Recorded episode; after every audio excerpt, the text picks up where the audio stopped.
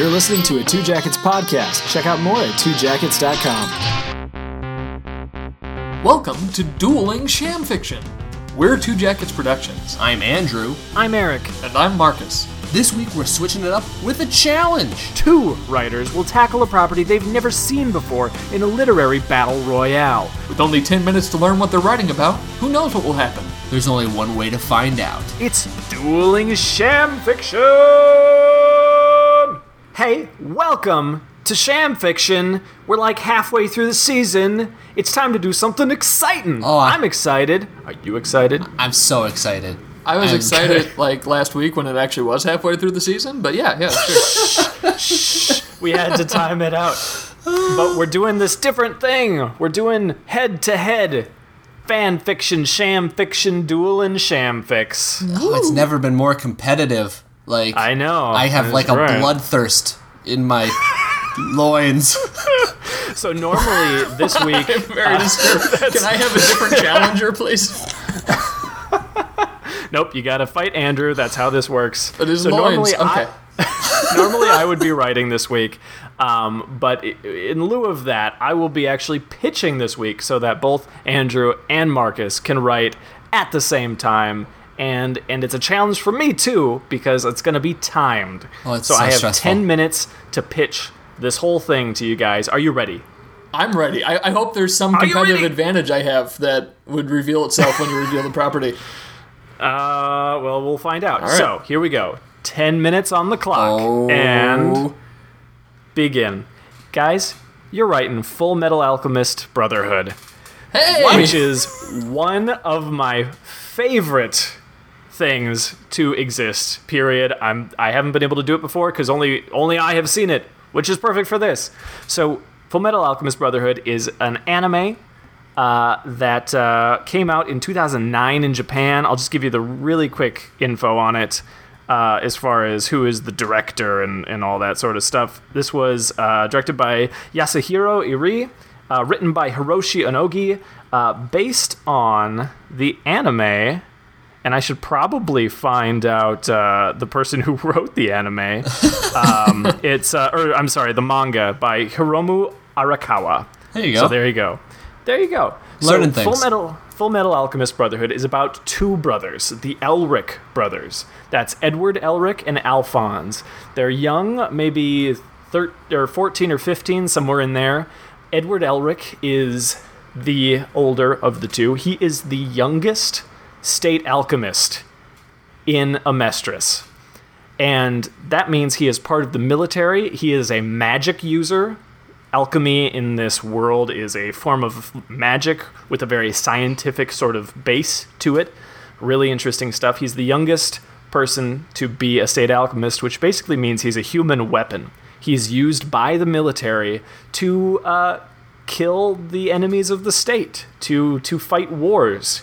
He and the other state alchemists are like human tanks. So you got you got this guy and his little brother, Alphonse, is also an alchemist, though not a state alchemist. So to break this down here, why are these kids uh, little geniuses? Uh, good question. Probably because their father, who is an absent figure in this story for the most part, was himself some sort of alchemist of great renown. But he walked out on the family when they were like, oh, I don't know, six? so What a dick. Edward, and he is a dick. And Edward can hold a grudge like nobody's business. He hates this guy, partially because uh, after he left, a couple of years after he left, their mother died. Just, just up and died. Got some sort of pox or something, Ooh. and was gone, deceased. And uh, this guy didn't come back for the funeral. He's just gone. So reason to hate him. But uh, he left behind a whole lot of like uh, alchemy books. The kids studied up and, and started performing alchemy. Very young, very impressive sort of stuff. And then after the death of their mother, they went off and got some tutelage, uh, learned up a bit more, and they decided very early on that they were going to do something that is a big, big no no in this world, which is they were going to perform human transmutation to bring their dead mother back to life. Whoa. And this act is the biggest taboo imaginable in this world. So, alchemy. To, to break this down really quick, it is this uh, magical science uh, that operates on the law of equivalent exchange, in that there is a conservation of mass, there's a conservation of energy. You are taking elements and combining them and tearing them apart and creating new things. You can uh, do things like if you have, oh, say, they do this in the show, a broken radio. You draw a transmutation circle around the pieces of the radio, you perform the spell, and shink, like magic, it turns into a fully functional full radio. Uh, you can you, can do things a little more complicated than that too. Um, but you can't say make a bowling ball out of a golf ball. You can maybe make a bowling ball out of like 50 golf balls if that gives you enough of the right material. But you, you kind of see what I'm saying. Yeah, you can't create matter from nothing. Yeah, and these transmutation circles that they use to perform the spells, they're just these like there's circular, um, drawn or carved, uh, usually on the ground. It can also be like on your body, like on your hands. A lot of alchemists use, and it's just it's a it's a, a form that somehow channels the energy in the appropriate way. Um, the alchemists themselves use uh, they they use some sort of magic to to to make the thing run. Like that there is an energy that comes from somewhere. Okay. um, but there is a limit. And uh, edward and the gang do things with this like oh make a make a big fist come out of the ground you know reform the earth to to punch somebody with a big rock fist or make a weapon out of something. Like very quickly um, there are characters who make guns out of just metal lying around. So lots and lots of possibilities. But human transmutation is a different story. Um, they once they kind of know what's going on with alchemy, they go back home. They collect a bunch of elements. That is to say, they collect um, uh, the water, carbon, salt, iron, all the base elements of a human body, and perform and add some of their own blood and perform this transmutation to try to create their mother. And it does not go well. Oh, it doesn't sound like it would. So what happens when you perform transmutation? Again, this is a big taboo for a reason. Edward gets transported to a like a white void with a giant door, and I'm gonna go into detail because it's really cool. Um, and the giant door is basically the doorway to his truth. Like beyond the door is like all the knowledge of the universe. And there is a figure there who is like a godlike figure, but just like a very similar uh, figure to Ed himself, who explains that uh, there has to be an equivalent exchange. If you want to create a life, something has to be, something of equal value has to be taken.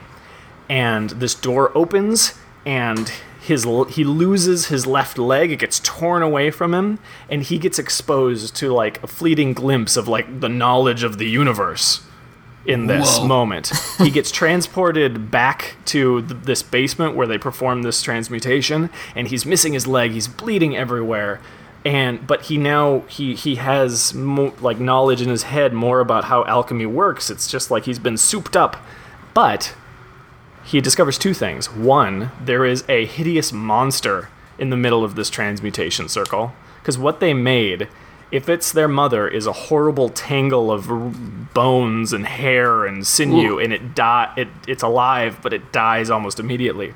The other thing that he notices is that his brother Alphonse is gone. The his brother's clothes and shoes are lying on the floor, but no Ed, or no Alphonse. What he realizes is that Alphonse was also transported, and they didn't take like a limb from this guy. They took his whole body. Okay. So, so that was the price that Lee's brothers paid to perform this transmutation. Is is Alphonse's entire body and Ed's left leg. So Ed got off light. yeah, I hope Alphonse doesn't let him forget that. Cost you an Yeah, Al and a well- leg. exactly. And so what Ed does, because he's a talented guy, and like I said, he he like gained some insight into the how the universe works. He he um, he performs another transmutation. He he there's a suit of armor in this this basement, a big suit of armor for reasons, whatever. Um, he takes his blood and draws a transmutation circle, like a, a glyph, on the inside of the armor, and binds Alphonse's soul to the armor. So that's that's your setup basically. You have oh, and in the process of doing that, he had to uh, pay another price, which was a an arm. So he literally lost an arm and a leg now. So he's got he's missing a leg, he's missing an arm. Through the course of the show, he has uh, what's called um, uh, automail limbs. He has a, a metal leg and a metal arm, and Oh, sure. and he's the Full Metal Alchemist of the show. He, you know, becomes a, a state alchemist after this, gets the attention of the military. Al is there the entire time, but he's just a walking, talking suit of armor. Big guy. So everybody always assumes that he is the Full Metal Alchemist because he's this giant guy made of metal, when really it is this tiny little 15 year old kid named Ed Elric who is the Full Metal Alchemist. And that's kind of the background. And I realize I only have about 20 seconds left. For both of us, so- so what is a Full Metal Alchemist? It's just it's just a code name. Okay. That the military gives code names to every alchemist. There aren't very many alchemists, but there are a few. And like I said, they are like the tanks of the military. You'll have names like the Flame Alchemist, or the Strong Armed Alchemist, or the Sewing Life Alchemist. It's just a code name. cool. And uh, yeah, that's time. That's ten minutes. Oh Just my goodness. with that went the by so background. fast. I man. know. Isn't that nuts? That's and so that's nuts. all you get, except I'm gonna take you guys one at a time. You each Oh. have one. Yeah, exactly. You each have one question that you can ask clarification or just more detail. One question, uh, and then I'll give you some bonus points or a bonus point each as well. So I, I will say, uh, I was joking earlier because I knew that we were doing Full Metal Alchemist, and this was the source of the very first sham fiction, the proto sham fiction. Uh, Yes. but I didn't remember any of this stuff because you told me about different things, and I barely Oh, yeah. remembered that. So uh, I feel like we're about on even footing here. Yeah, yeah. No, I think you're you're gonna do good. Um, you did. Uh, you're the one who wrote this last time, Marcus. Yeah. Like years ago when we talked about it. Um, so I'm excited to see the take now with this information, which again is all all new. So I'm gonna actually start with Andrew this time. So oh, Marcus, Oh, man. earmuffs for you. I am just going to talk to You know, Andrew for a why, moment. Why don't you give Why don't you give the man a bonus question? Why doesn't he get two? bonus question? Because I, I did write this before, even if it was years ago. I don't want your pity. All right, all right, I tried. Game on, game on, bro. right. Game on. Yep. Remember the loins. All right, Andrew. Do you have a question Oh for gosh, me? I have you'd like, a million of them because the 10 minutes is not nearly enough time to learn about something like this, which has a lot behind it, Yeah, clearly. it's a co- it's a complicated show. Very much so. I uh, I don't know if I even got everything that you said written down adequately enough. I want you to get Um, this wrong. This is going to be wrong so wrong. possible. These all these dueling fanfics are going to be so far off. oh yeah. Uh, okay, my question. So I want to know what what do these brothers want now Mm-hmm. that this has happened? Because this is a, you've given us a lot of setup. I want to know what do they want? What are they working towards now? that is a wisely chosen question. Uh, you, you want motivations. Here's Yes. the thing: they are trying to get their bodies back. They're on a mission now uh, to uh, do whatever they can to find a way to to retrieve their bodies from where it got t- they got taken from them. Um, because you know what, it sucks to be Al and live your entire existence without a physical body. Mm-hmm. It's it's hell for that for that little kid. Um, so that's what they're they're doing. Um, I will give you a little bonus information. Sure. They are their best lead is that they need a philosopher's stone, which I can't believe I didn't mention in the pitch. So you might have this information that Marcus doesn't. All right, Philosopher's Um, Stone. A And- philosopher's stone, which is not just it's not like the elixir of life or like turn any object into gold. that that is like turning stuff to gold is easy for an alchemist. Yeah, exactly. Um, yeah. But the Philosopher's Stone, it basically amplifies your power and lets you ignore equivalent exchange. So you don't, you can make a bowling ball out of a golf ball with a with a Philosopher's Stone. Oh. okay. And the idea is that is the power that will help them uh, avoid paying a cost to get their bodies back. Okay. So they're trying, they're they're following leads and trying to find out where to get or how to get a Philosopher's Stone, Gotcha. Okay. and that drives the plot for the whole whole show. Got it. Cool. Yeah. You want to give? Are we doing bonus points now? Too? Yeah, I'll give you a bonus point. Okay. As well. So your bonus point, I, Andrew, I just want to see violence from you. Oh.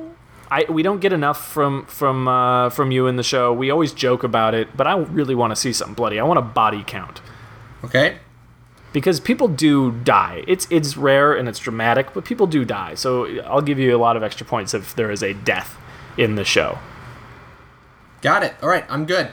Perfect. All, awesome. all earmuffs. yeah, yeah, yeah. So I'm gonna bring Marcus back in now. Hey, buddy. Hey, So now that Andrew has his, you get to ask your question. excellent. I realized I shouldn't have been so charitable because Andrew was in the room when you were pitching this last time, and he heard my story. So Yeah, but I don't even remember what I said last time. That was like two years ago, Yeah. at least. So what uh, what do you need to know? All right, so the big question I had is can you please describe the the setting, the country, the place this takes place in? Gotcha. All right, setting. That's fine. So it's a country called Amestris. It is a um, fairly small circular country. It's very like um, Central Europe or like Eastern, not quite Eastern European, um, but it's it's very Germanic. Um, it is a very militaristic government. It is controlled by a Führer. Um, and there is a central city. They just call it central. Okay. Um, where the government is, it's the biggest city, but then there's also like a north city, a west city, an east city, a south city. Um, you know, at, at your your compass points. Um, and yeah, uh, what else about? I'll, I can consider this a compound question. What what specifically about the question do you, or about the country and the setting do you need to know? Well, because this is an anime, I was just trying to get a sense for, you know, what the places look like. Are we talking cobblestones, flying cars, you know, like what what is Gotcha. the feel of Amestris? This is very much a uh, analogous to like 1940s technology. Um, so it is modern. There are guns. There are automobiles. Things run a bit differently because it's a world where alchemy exists. So it's not 100% because there is this magic that exists. Um, and things can be made that are maybe a little more ostentatious or a little bigger than you can with hands because you can build things with alchemy.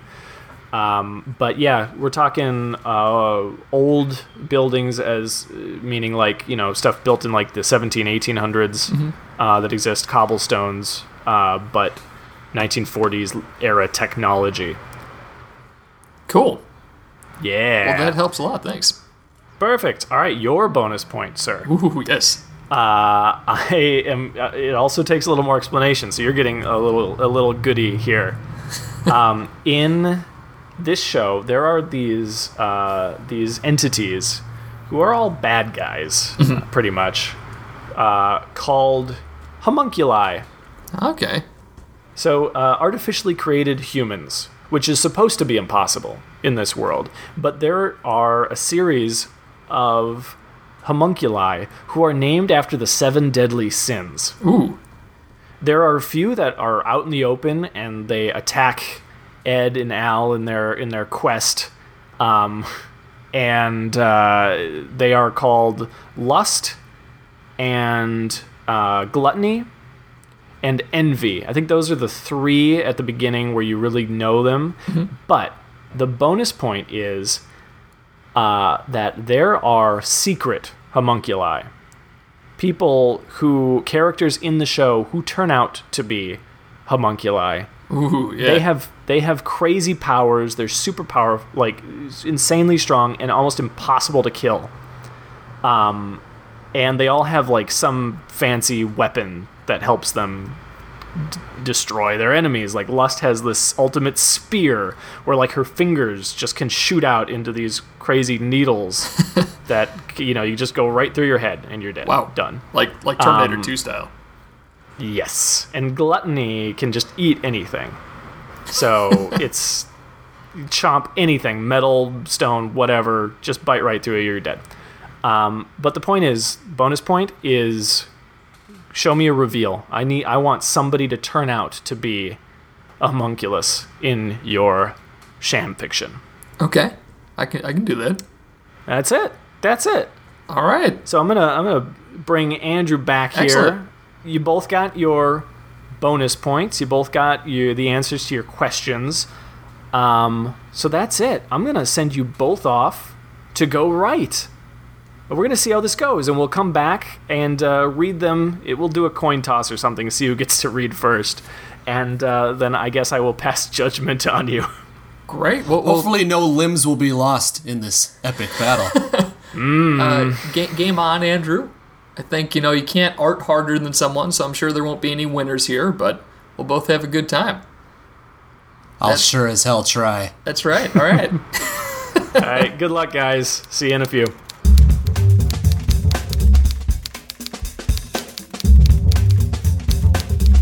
Hey, podcast people, if you like subscribing to things, I highly suggest you subscribe to Sham Fiction. Even if you don't like subscribing, it's, it's a good habit to get into. Why? Because when you subscribe, you'll get a new episode of Sham Fiction delivered straight to your magical pocket device every single Sunday. If you're feeling generous, you could rate our show as well.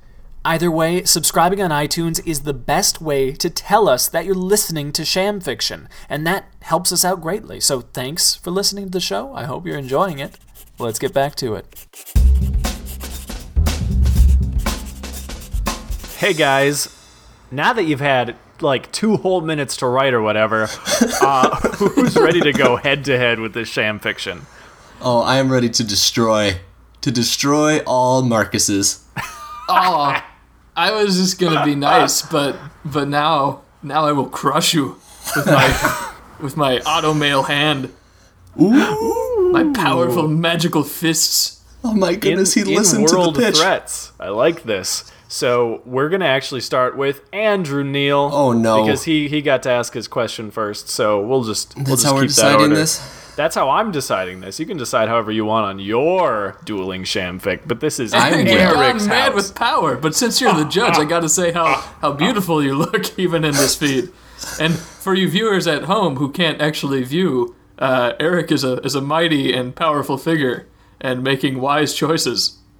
Unless There he you makes the wrong against the choice rules. You. I I'm think not- this is against the rules. I'm not immune to flattery, so we're okay. Oh no, I'm. Marcus gotta- is already winning this. So I hope this is good. shut Oh, your man. traps. It's time for Andrew Neal's version of Full Metal Alchemist. Take it away, Mr. Neal. Okay, here we go. This is Andrew Neal's Full Metal Alchemist. That's what I just said. God, uh, His blade struck exactly where he intended, cutting clear through the leather bonds that held together the breast and waist plates of his enemy's armor. With one swing, two collapsed in a rattling, scraping heap onto the floor. No blood, no entrails. Nothing but empty, clanking metal. Oh. Not unlike yourself, young Alphonse, a voice said in his head.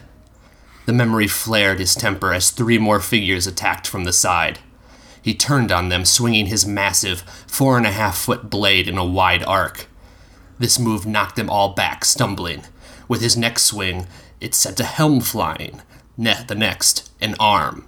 He felt no remorse hacking these enemies to bits, for they felt none for those whom they attacked. They felt nothing, including pain, because they were nothing. They were empties, suits of armor animated using alchemy. Hmm. Is there really any difference between you and them? A voice asked. The question had lingered with him. Of course there is, he thought, squeezing the hilt of his sword tighter. Stop thinking about it. Edward would think you're being ridiculous. Edward. His older brother was currently unconscious, draped over Alphonse's left shoulder. They'd been ambushed by the empties earlier, and Edward had taken a club to the back of the head. The gash left there was serious. Alphonse had to get his brother out. The courtyard with the castle gate was just ahead, but the empties kept appearing out of side hallways. He cut two more down, bisecting them at the waist. Seriously, he thought, frustration roiling inside him. How many can the animator possibly control?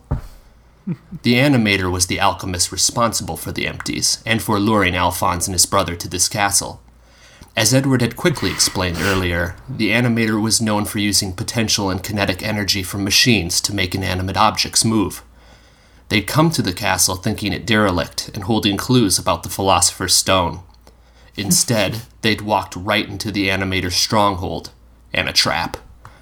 After another effective slice, an enemy helm struck the stone floor with a metallic ring.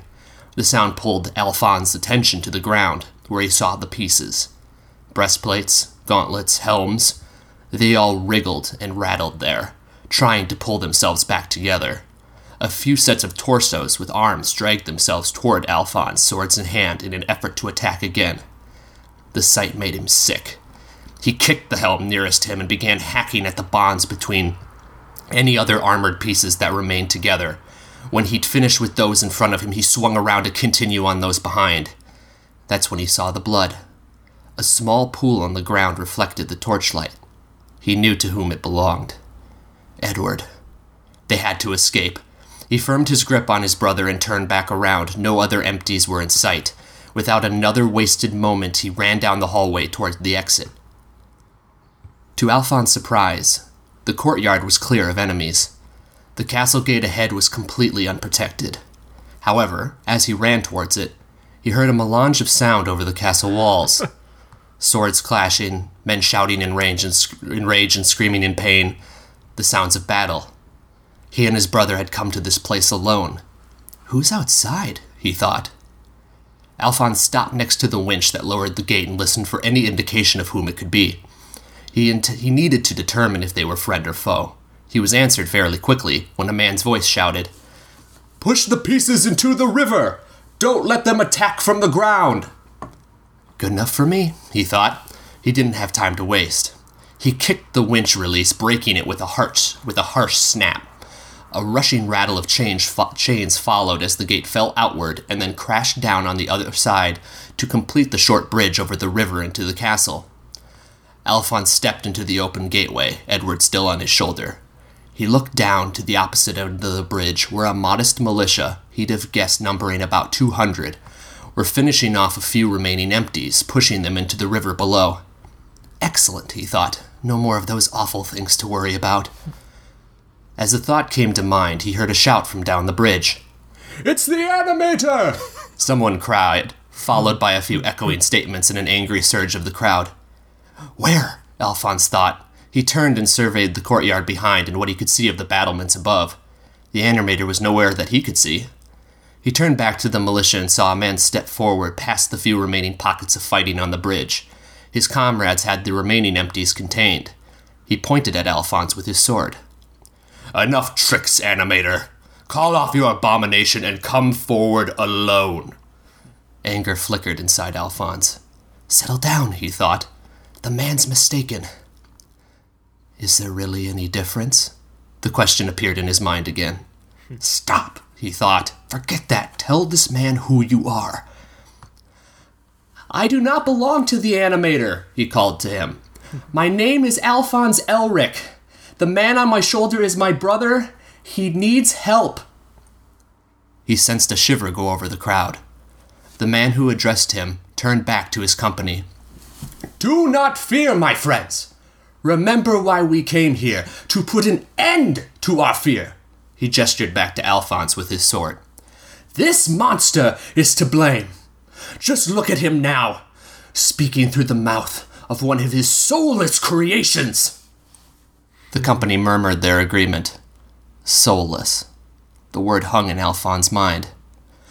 No, he shouted back, you are mistaken. But the man continued, He's killed our children. He's killed our wives. He's killed our brothers.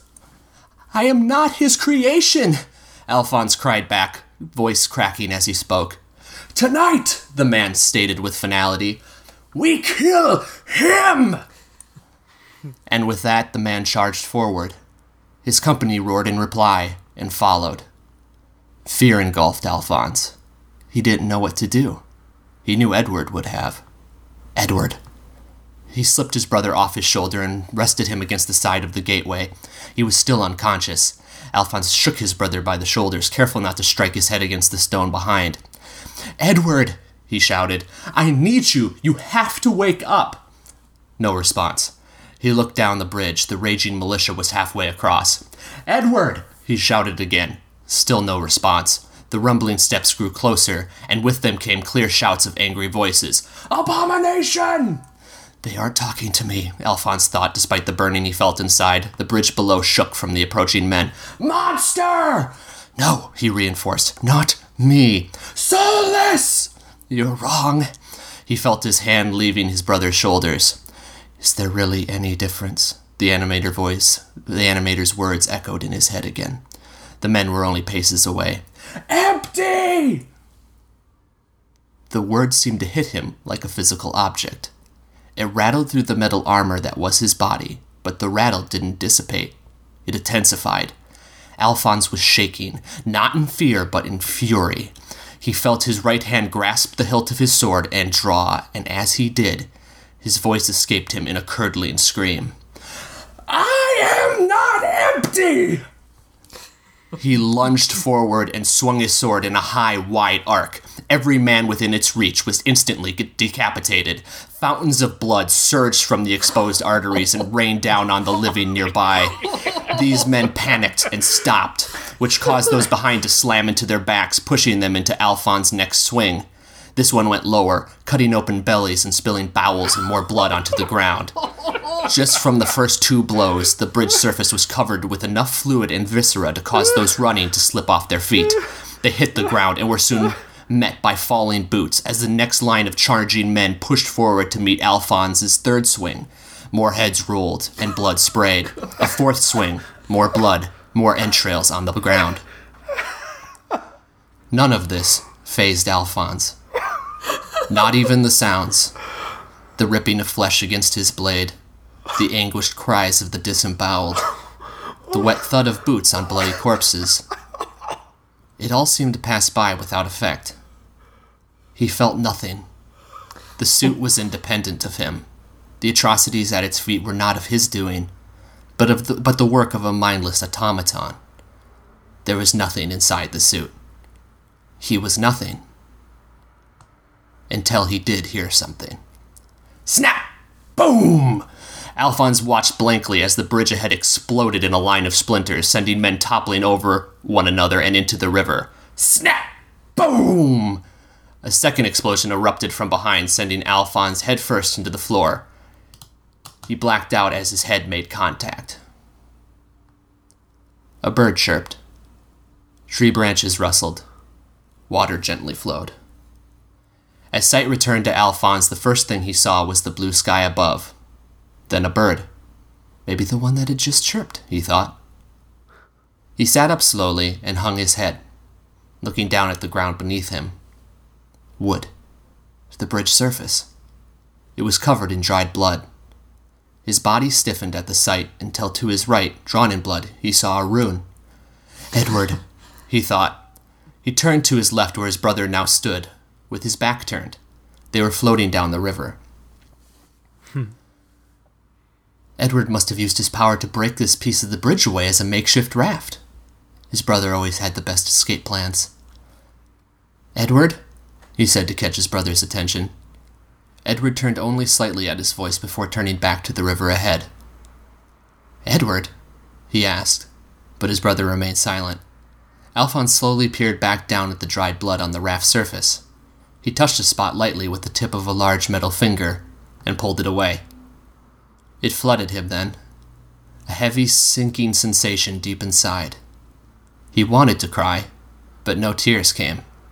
They never did. He turned back to his brother. Edward, it's me, he pleaded. I'm in here. His brother didn't respond. The end. Oh, Wow. that was. I mean, that was that was horrible. It wasn't uh, emotional for me or anything. Well, oh, Marcus, you Whoa. uh, you uh, have to follow that. So yeah. Uh, see, this is the this is the advantage you have, though. You know your competition, and So I'm just gonna edit on the fly. I mean, exactly. you can just write something new. So, uh, Andrew, I'm, I'm not gonna say a dang thing about that. Okay. Um, and we're gonna roll right on into Marcus. Ooh, here we go. So, Marcus, All right. are you ready for your ready. version? Here we go. All right, take it away. Alphonse remembered the time he fought against the animator and how it was way worse than what was about to happen. oh, no, no. oh, you scamp. Oh, boy. All right. uh, let's let's. I'm gonna actually read this now. Yeah, please. Please do. It was almost clear when he slept. In the space of his dreams, Edward was whole, and his memories of his glimpse beyond made an unspeakable sense. The other side of the door that seemed only chaos when recalled in his waking hours had meaning and order. The man who had spoken to him, by the gate of the void, had different words to say when he visited in sleep. If only Edgar, Edward could hear them. If only. The images faded when Edward woke. Cold sweat ran down the skin that was left to him, as his automail fist clenched tight with the shock of the dawn air. It had been months since he had lost his mother for a second time. The horrors of that night surrounded him like a transmutation circle, turning all the joy that could have been his into anger and purpose.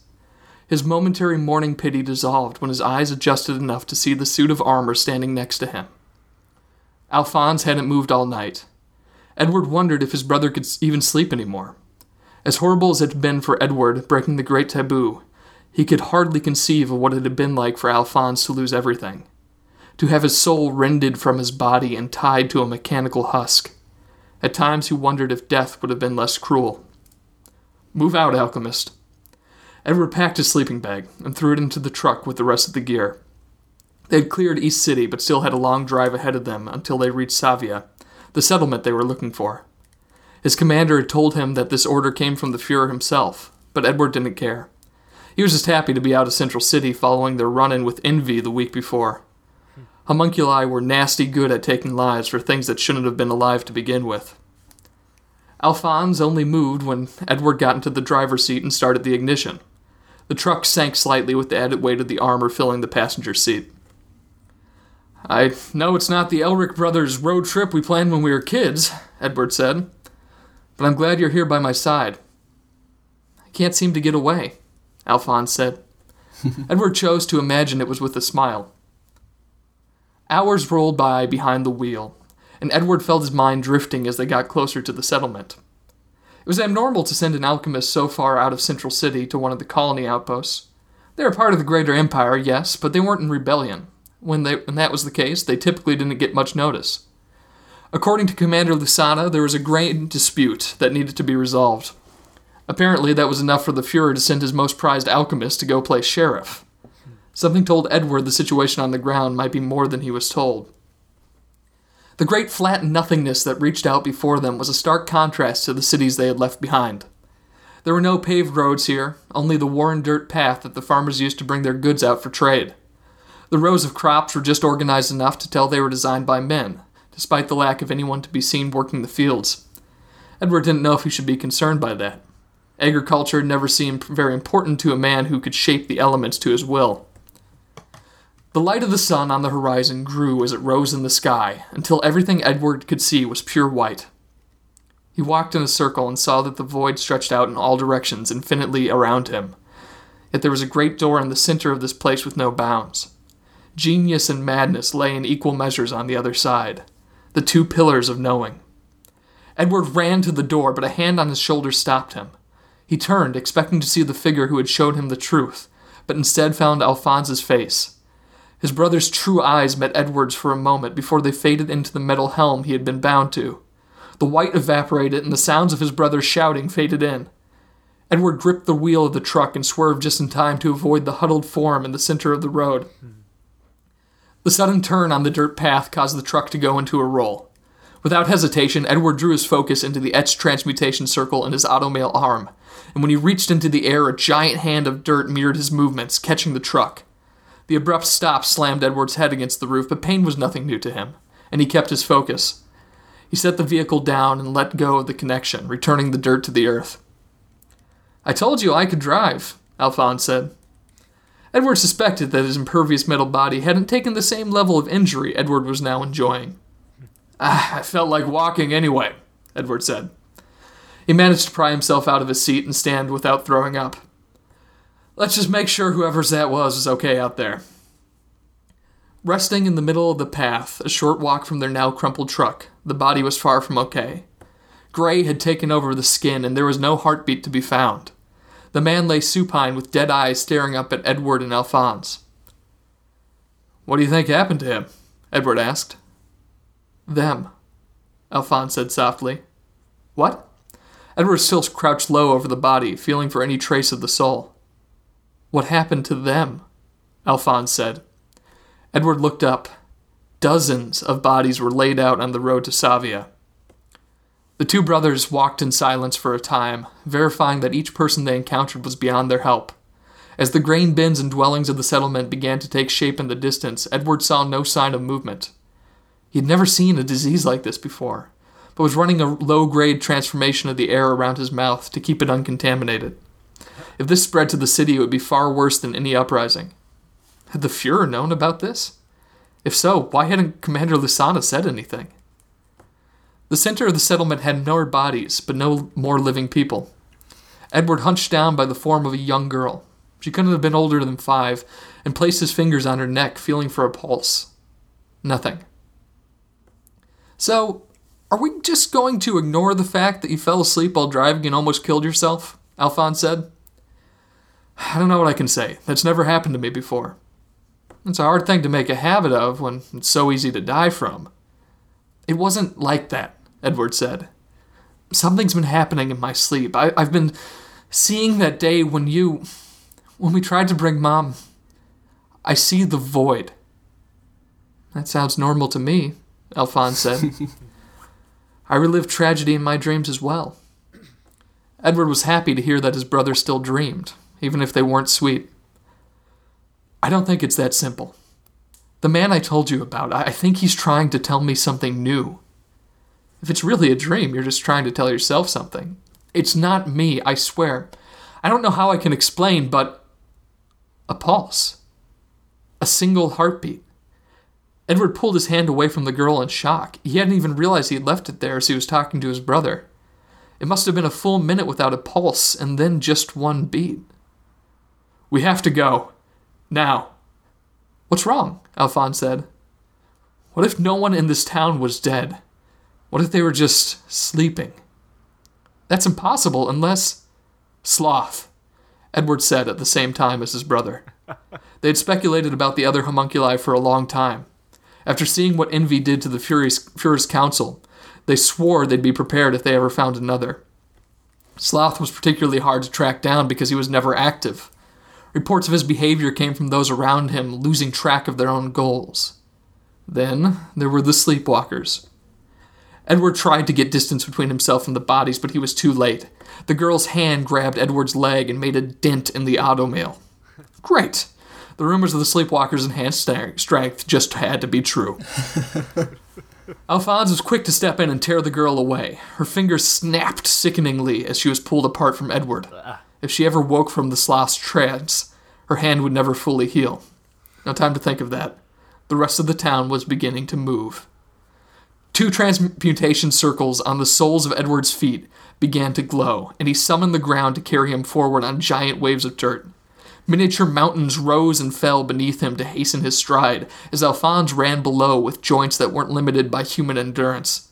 In moments they reached the truck, but before Edward could even begin to hope that it might still drive, he saw the figure of a man sitting on the hood.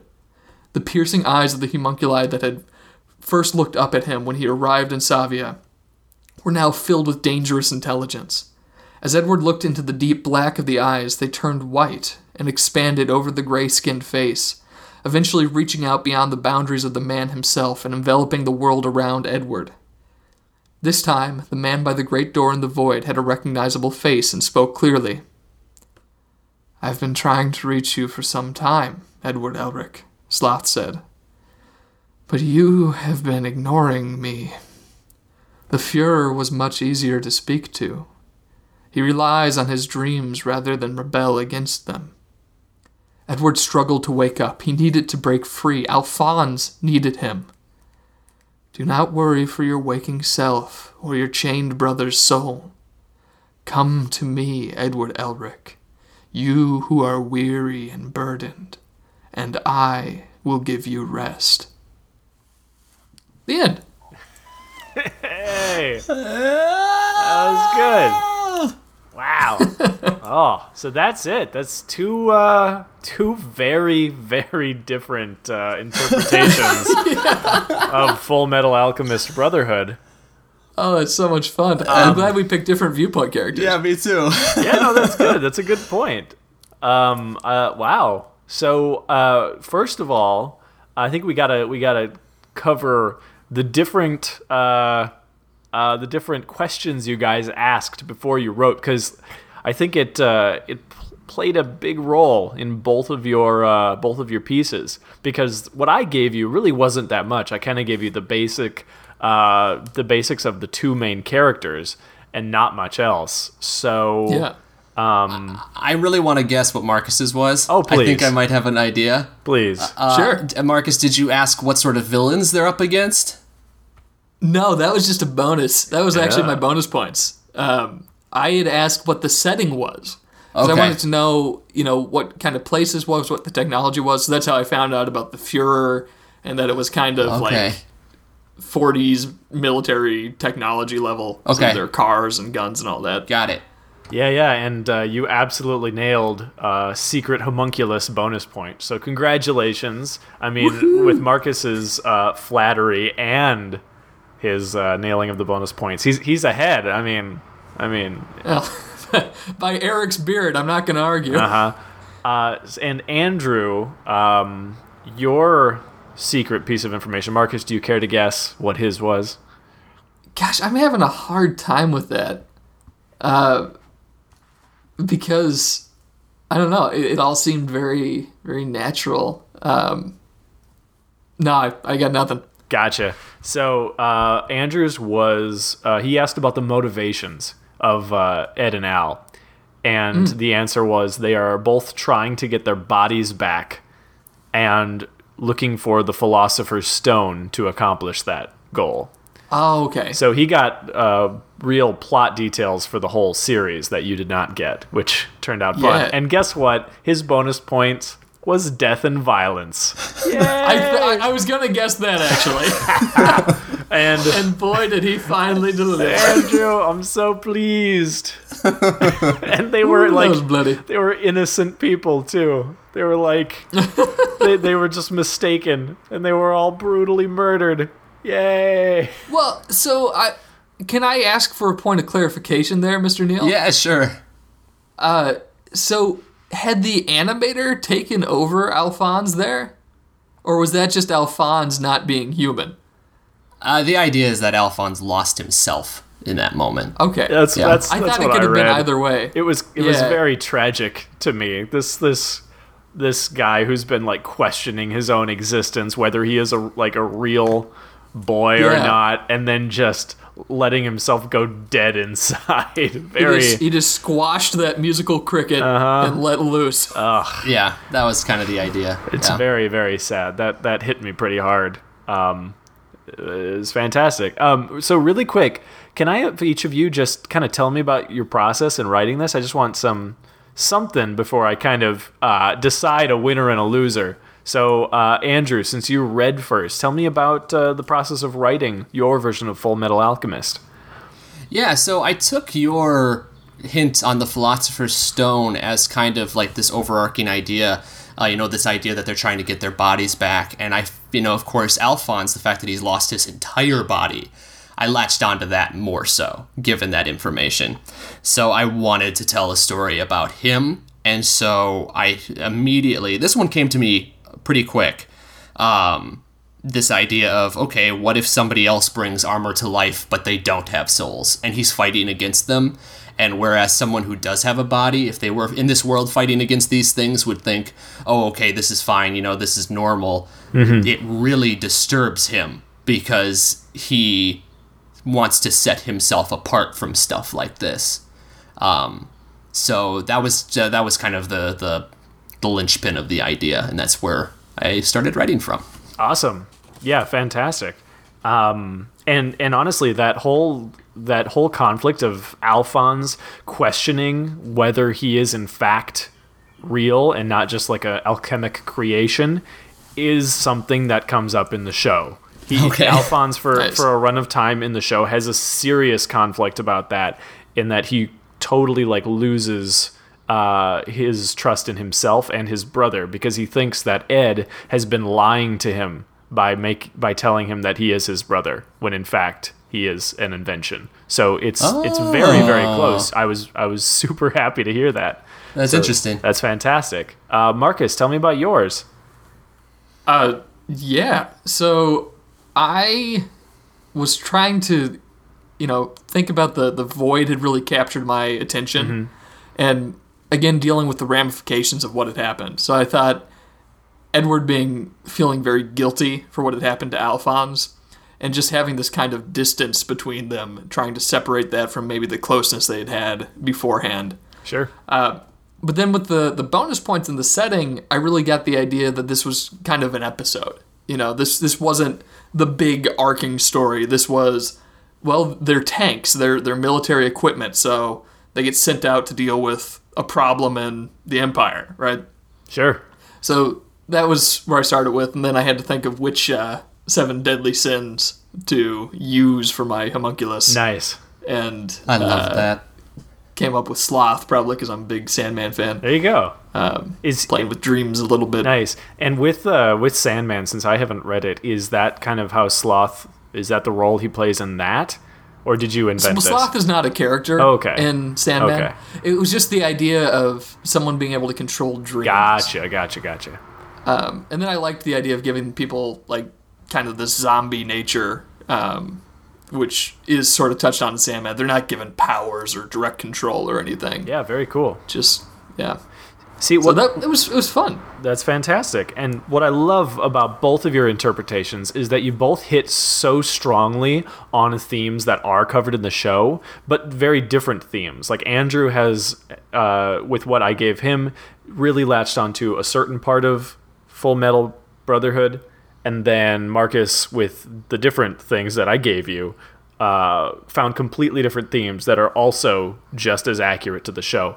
So you, you cram them both together, you rub them together, and you, you'd have yourself uh, a very accurate Full Metal Alchemist. But as it is, it's kind of each of them is half, which is which is awesome. I didn't really expect that perfect split, um, but there you have it. That's great. Yeah, so um, I'm not going to get into too many details um, as far as what was right, what was wrong. I think I just have to lay down judgment because, uh, as we all know, uh, with this uh, dueling sham fiction category, there are no winners. Oh, that that makes me feel good because I really did like Andrew's story, and I, I'd feel bad, you know, if one of us had to be picked as a winner. Yeah, no. So, uh, Marcus, you lose. Ah, Wait a second. Wait. wait. so so do I win? No, no, you just you just lose less. Okay. that's fair. Yeah, That's fair. So congratulations, everybody, on um, on losing, but especially Marcus. Oh, thank you. As- so this was a lot of fun. I really enjoyed hearing the head-to-head uh, head-to-head thing. Let's do it next week. Yeah, that sounds I think that probably will happen. Oh yay! Awesome. So any So, uh, final I, I words? just gotta, yeah, I gotta say something about Andrew's piece. Yeah. uh, I really enjoyed that. It was, it was Thanks, a man. captivating yarn. I think that you hit on a conflict that was so resonant with the character conflict, like the external force, the animator, that was very clever, and you just you hooked me because the action then became part of the internal struggle, and I was sold the whole way through. Uh, really kind of edge of my seat, enjoying it. Great, man. The, the only thing I, I felt like I was missing was, uh, I, I, as far as I was able to recall, Alphonse didn't do any alchemy. Yeah. So that was kind of throwing me It's very off. true. I was just like, There's a lot know, of swords. huh, This guy, he's got to do some magic. He's a magic man. Oh, You know what's interesting? I didn't must not have written that down that Alphonse was an alchemist too. I didn't know that he was an alchemist. Um so I Totally. proceeded thinking that he wasn't an alchemist. Are Are you sure that I lost more, Eric? Hey, I stand by what I said. oh, that's no, interesting. I, I would too. yeah, no, I didn't I didn't write that down. So no, I just thought since Edward was incapacitated, we couldn't have any of that. Um but uh, on the same side of that coin, I was very pleased that you went with Edward and that we got to see some uh, some more alchemist action. Um, I like the way that you used the the earth, the dirt arm or the dirt hand to catch the uh, the truck. I was really pleased with that. Very, Um, very and true also, to source. What's that? Very true to source. Good, good. And also, like, the reason I asked about the villains is because the villains that you created were so rich. You know, like these homunculi villains that are based on the seven deadly sins. Like, that was a so- really cool villain. The there were. Uh, Eric described to me that there were a few different homunculi villains, Okay. but he I think he described envy, lust, and gluttony, and he Oh. wanted me to come up with another one. Oh, that's how it went. Okay, that's cool. That's Yeah. cool. I don't even know what a homunculi is, but uh, I think I got some sort of an indication from this. It's like a artificial human you grow in the ground. Oh, It's an old alchemy concept. Okay, okay. Yeah. And also just like this whole thing being kind of around like him falling asleep and having the dreams and falling asleep at the wheel, um, which is something I'm no uh, stranger from. Oh God. But uh, you're sharing the road with me, everyone. Um, but yeah, like I loved how you established that with the dream up front, and then had that bit where he's falling asleep in the car and seeing his brother's face. Like just really beautiful stuff. And the clean air mouth thing, I wrote that down too. I thought that was very clever. It was Again, more fun alchemist stuff. Very interesting. Uh, so I, I take it from this conversation that you guys actually wanted to talk about the works and didn't want to just find out who lose and then end the episode. That's that's what I'm getting from this. So should we should we talk more in the upcoming episodes? Is that what we want to do? Yeah, I think we should. I, I- I thought we were still doing that's, that. that's, that's, that's why we're doing it. But this is our first one. We have to iron out the kinks. You know what I mean? yeah, exactly, Oh, man. Don't worry about No, I thought this this worked well. Like, because you, you give the judgment, then we both say something about the other story. right, cool. Yeah. Perfect. Um, Beautiful. Yeah. Uh, well, yeah, I enjoyed both of your guys' stuff. Uh, any anything else we want to say? Because I got nothing. Because you guys pretty Where- much covered it. Where do we find it? You it? can't you can't beat the dredge. Pure Hey, we energy. can't Yeah. do it. Can't do it. Uh, so you, if you guys want to watch Full Metal Alchemist Brotherhood, best source that I know of is uh, Netflix, hey. and uh, most of it's on there as of uh, this recording. Maybe it's all on there by the time you hear it, but uh, you may have to search around for the last couple episodes, or you know, just buy the DVD. How much of this show is there? How like how many seasons are there? Uh, it's like oh gosh, it's it's a pretty solid run. I think it's like four series, something Okay. like that. Maybe maybe five. All right. They change. Uh, it's anime, so they changed the uh, theme song a few times, and I want to say there are like four or five different theme songs. Oh so man, I got a lot of catching up to do. yeah, no, there's quite a bit, but it is a very self-contained story. You have a good beginning, middle, end, and boy, the end is like the most anime thing you've ever seen. It's fantastic Ooh. for a show that is a very not anime-y anime. it ends like full bore onslaught of anime amazement. So Ah. I will check this out. I'm please excited. cool. do. It is it is definitely worth checking out, especially for people. Well, for anybody, but if if you're not an anime fan, this is a really good one to watch. Like seriously, this will get you into it. So Cool. So there's that. Good job, everybody. Um, less good job, Marcus. Thank you. But we'll uh, we'll catch everybody on the next episode of Dueling Sham Fiction, which is next week. Woo! I'm so excited. I get to write. Woo! Oh man. He's Awesome. gonna be pitching. Is he attractive? I think it's gonna be you, Andrew. Oh, there he is. There it is. All All right. right. Thanks, everybody. Bye.